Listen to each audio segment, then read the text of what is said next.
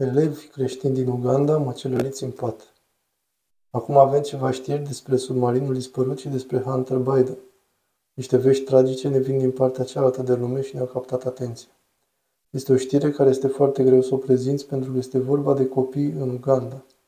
La ora 10 seara, în ziua de 16 iunie, elevii unui liceu creștin din Nuponve, care avea internat, se pregăteau să meargă la culcare. Unul dintre vecini spune că a auzit pe copii cântând un cântec evanghelic înainte de a merge la culcare. Dar deodată, criminalii înarmați au luat cu asalt dormitoarele, iar elevii au fost atacați cu macetele de rebeli, membri ai mișcării forțelor democratice. ADF este tot ce vrei, dar nici de cum democratică. Aceștia sunt brutali și demonici, afiliați la mișcarea teroristă statului islamic. Martorii evenimentului au auzit zbirând Allah Akbar în timp ce măcelăreau un număr de 41 de oameni, dintre care 37 elevi. Alți șase copii au fost răpiți. Băieții au fost încuiați înăuntru dormitorului căruia i s-a dat foc, iar aceștia au fost tarși de vii. Orașul Mponve este situat la granița cu Republica Democrată Congo. ADF a trecut granița și au lansat atacul asupra acelei școli ugandeze. În urmă cu un an și jumătate după o explozie în Kampala, un predicator ce lucra acolo pentru sporirea siguranței copiilor, ne avertiza că ADF va răspândi mult mai multă teroare în întreaga regiune. Aceștia doar ce doresc să preia țara. Cred că vor să mențină o amenințare asupra autorităților pentru a găsi îngăduință.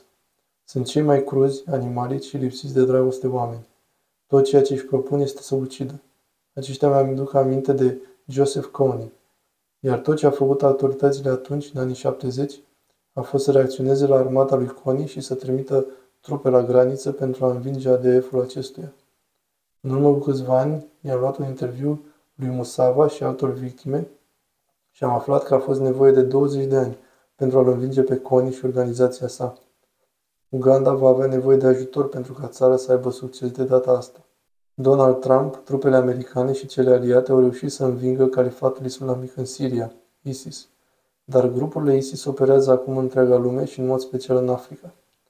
Dacă Statele Unite poate ajuta Ucraina în efortul lor împotriva rușilor, de ce nu ar trebui să ajutăm și pe aliatul nostru african, Uganda? Trebuie să facem tot ceea ce putem pentru a preveni măcelărirea unor copii inocenți în paturile lor noaptea în numele lui Allah. Asta este tot pentru astăzi la știri externe.